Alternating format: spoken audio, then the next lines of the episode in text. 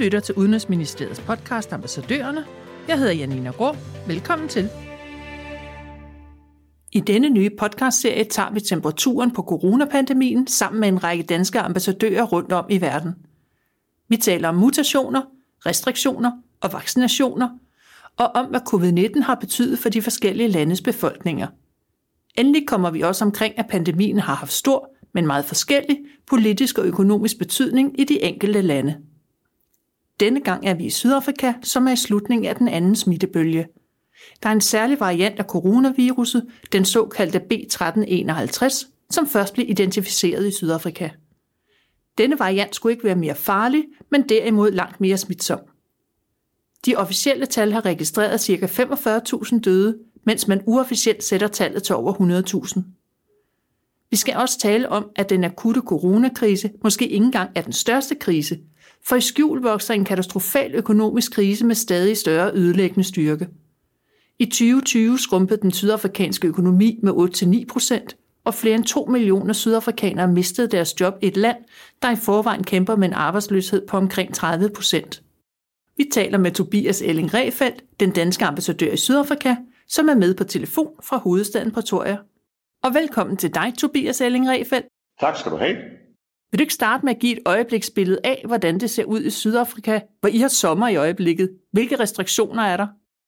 Jo, altså vi, det, vi har godt nok sommer hernede, men det har, det har regnet uafbrudt i 14 dage, så det føles meget dansk. Øh, men når det nu er sagt, så, øh, så har vi været igennem en relativt hård periode de sidste fem uger. Vi har, vi har haft vores øh, anden bølge af coronasmitte hernede, og og det vil sige, at over de sidste fem uger har vi haft utrolig mange mennesker, der er blevet smittet, utrolig mange øh, mennesker desværre, der er, er døde, øh, og, og, og selvfølgelig en stor bekymring hernede over, øh, hvor voldsomt det her udbrud vil være i den her omgang. Heldigvis øh, så er kurven knækket nu, og vi er faktisk øh, sættet ud til på vej ned i nogle tal, øh, som gør, at, at det sydafrikanske samfund kan åbne op igen. Vi kan få en lidt mere normal øh, hverdag igen.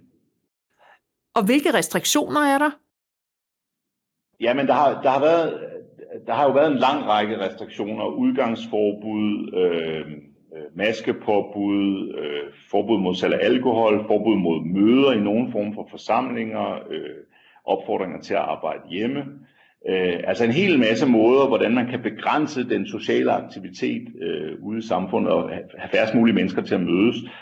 Øh, hernede der er det jo også noget med for eksempel begravelser. Det er en kæmpe social begivenhed, hvor man inviterer øh, alle familier og venner. Det er hundredvis af mennesker, der kommer til en begravelse.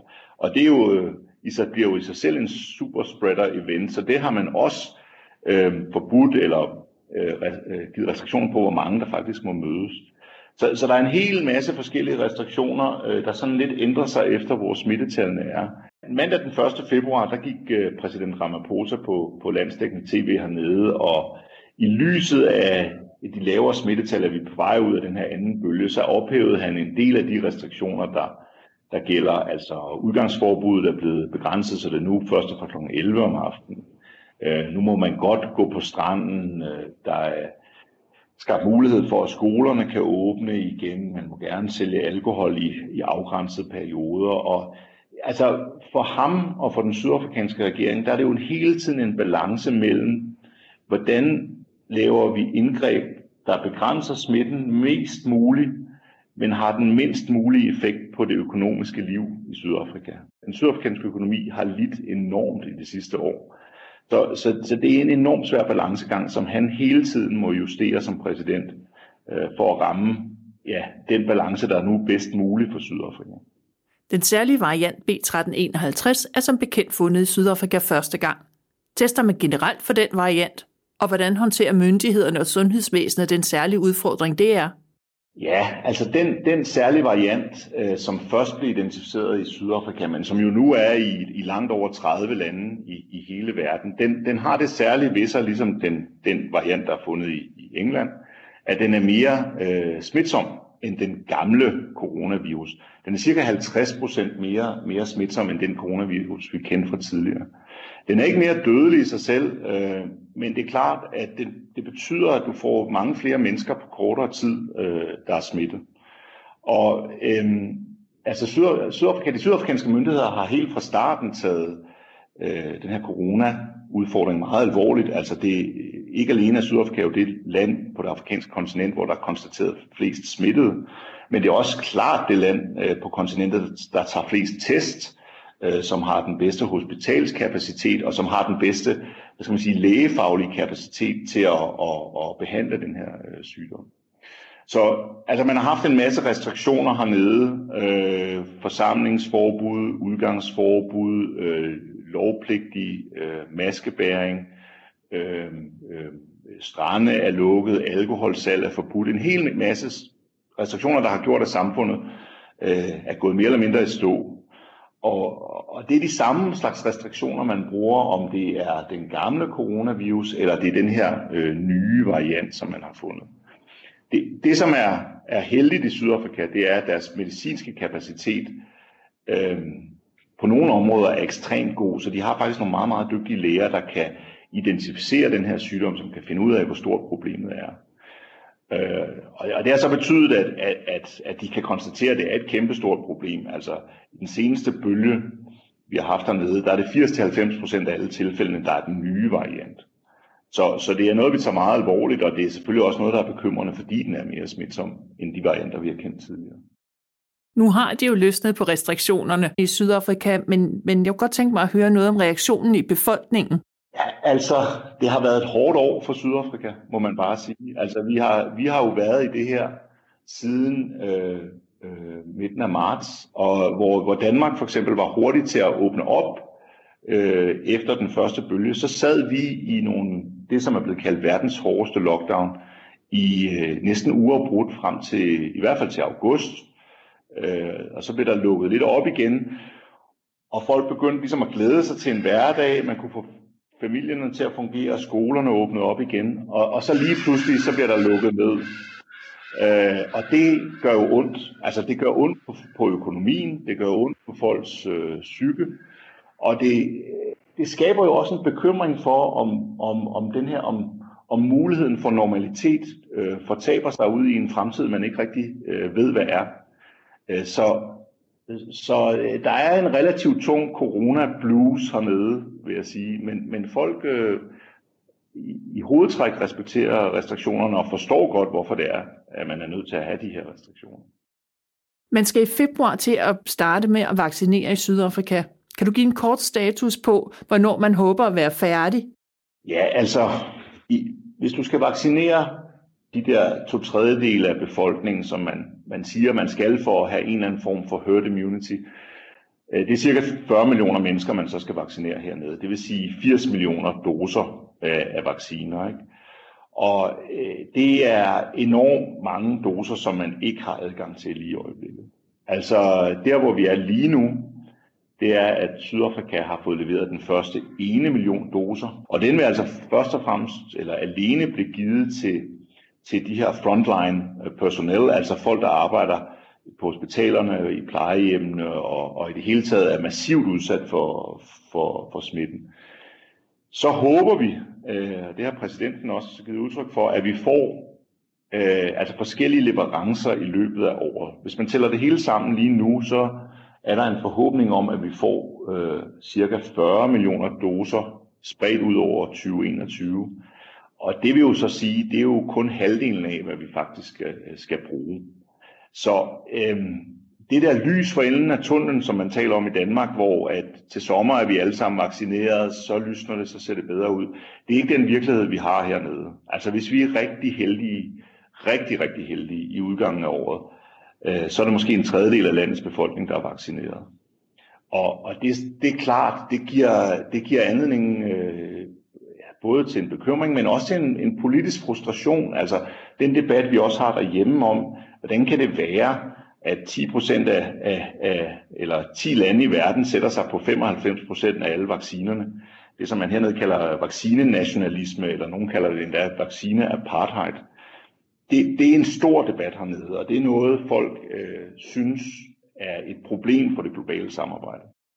Du mener alligevel, at den økonomiske krise om muligt er endnu værre end coronakrisen i Sydafrika. Hvordan det? Ja, det er jo, en, det er jo en svær øh, analyse. Det er jo sådan lidt af pest eller kolera værst. Ikke? Altså, fordi det er klart, i den aktuelle situation, så er det jo coronakrisen, der fylder det, det hele.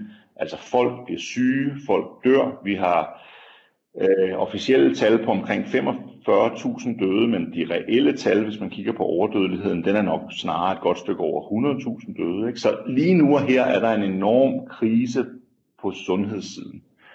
Men problemet er, at sundhedskrisen udhuler og underminerer en sydafrikansk økonomi, der i forvejen var udfordret.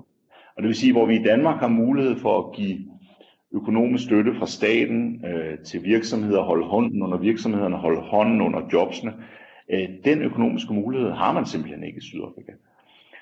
Det betyder, at bare fra, fra krisen startede og til nu, altså der har vi, øh, der er der blevet 2 millioner ekstra arbejdsløse med.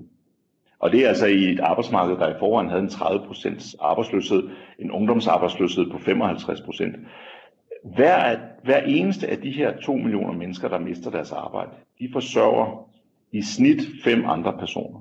Så det vil sige, vi er, øh, altså vi er op omkring 10 millioner mennesker hernede, der pludselig har fået deres livsgrundlag revet væk under sig, i, i et land, hvor der ikke er øh, øh særlig, øh, øh noget, noget særligt socialt sikkerhedsnet eller noget særligt velfærdssystem.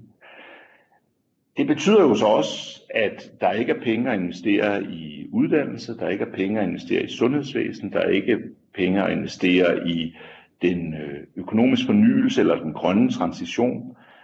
Og det vil sige, arerne fra den her sygdom kommer vi til at mærke i årtier hernede øhm, på, på, på forringede økonomiske muligheder, forringede vilkår for den enkelte sydafrikaner.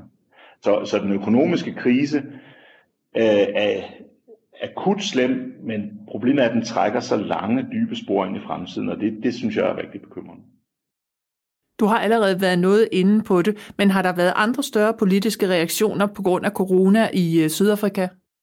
Ja, altså det politiske system hernede er jo lidt anderledes. Altså det er jo et, et, et meget velfungerende demokrati, men det er stadigvæk øh, et land, hvor det samme parti, ANC, har siddet på magten uafbrudt siden demokratiet blev indført i 94, og som har 60 øh, procent af stemmerne og mandaterne i parlamentet. Så, så det er ikke sådan, at en regering kan lige frem bliver troet med at blive væltet, eller på den måde kan, kan være nogle af de samme debatter, som vi, vi ser i Danmark. Men det, der har været problemet, er, at Sydafrika har i de sidste 10 år i hvert fald døjet med nogle ret store udfordringer i forhold til korruption, statslig korruption. Og det man så i starten af den her krise, det var, at en del af de penge, der blev fordelt til at lindre krisen, til at købe masker, købe beskyttelsesudstyr og sådan noget, de øh, forsvandt i nogle temmelig sådan byzantinske korruptionsspil øh, øh, blandt nogle af de embedsmænd og politikere, som sad på magten, øh, specielt ude i provinserne. Og det har givet en meget, meget voldsom reaktion, politisk reaktion, fordi folk er trætte af korruption, de er trætte af, at penge bliver fordelt øh, på måder, de ikke skal fordeles. Og det bliver opfattet som topmålet af kynisme, når, når det sker i en situation, hvor landet står i en akut sundhedskrise. Så øh, præsidenten hernede har været nødt til at tale med meget, meget store bogstaver over for hans eget parti, for simpelthen at understrege, at enhver form for korruption altid er uacceptabel, men i særdeleshed uacceptabel, når det handler om penge, der skulle gå til, til syge og svage, der er ofre for coronakrisen. Så, så man kan sige, at coronakrisen har skubbet til nogle frustrationer i befolkningen, som, som allerede var i forvejen, men som nok har nået nye højder her under, under krisen. Og her til sidst, hvordan har corona påvirket dig, altså ud over en masse ekstra arbejde? Ja, men det har påvirket os på den måde, at den, øh, al den måde, vi plejede, den måde, vi plejede at arbejde på, den måde kan vi bare ikke arbejde på længere. Altså alt det, vi plejede at gøre, det normale er bare ikke normalt længere. Vi arbejder øh, nogle gange arbejder vi alle sammen på ambassaden, så stiger tallene, så arbejder vi alle sammen hjemme, så arbejder vi online. Vi, vi øh, kæmper med at have møder med lokale partnere. Det er svært at have møder med, med folk derhjemme øh, i Danmark. Altså, vi skal hele tiden gentænke den måde, vi arbejder på. Hvordan fremmer vi danske synspunkter? Hvordan hjælper vi danske virksomheder? Hvordan løfter vi danske prioriteter på, på grøn omstilling og, og, og, og klimaforandringer? Det, det er en enorm faglig udfordring at, øh, at vende sig til den her ændrede måde at arbejde på. Så det er ligesom den professionelle side. Altså den private side, må man bare sige, det, det er også en kæmpe udfordring. Jeg, Jeg er her udstationeret med, med hustru og tre børn, og det er klart, den hverdag, som vi var vant til, den er, er, er totalt blevet vendt på hovedet. Altså skolerne er lukket, børn øh, i et land, hvor, hvor, hvor, hvor altså, friheden til at bevæge sig i forvejen er udfordret på grund af sikkerhedssituationen, så er den jo så endnu mere udfordret på grund af, af sygdomssituationen.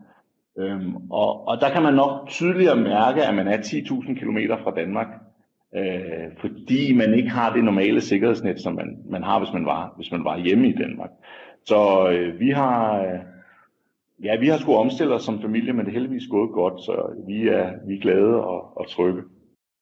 Det var slut på den tredje podcast i serien om corona, der handlede om situationen i Sydafrika. Hvis du vil vide mere, kan du følge ambassadøren på Twitter. Tak til ambassadør Tobias Elling Refeldt, og tak fordi du lyttede med.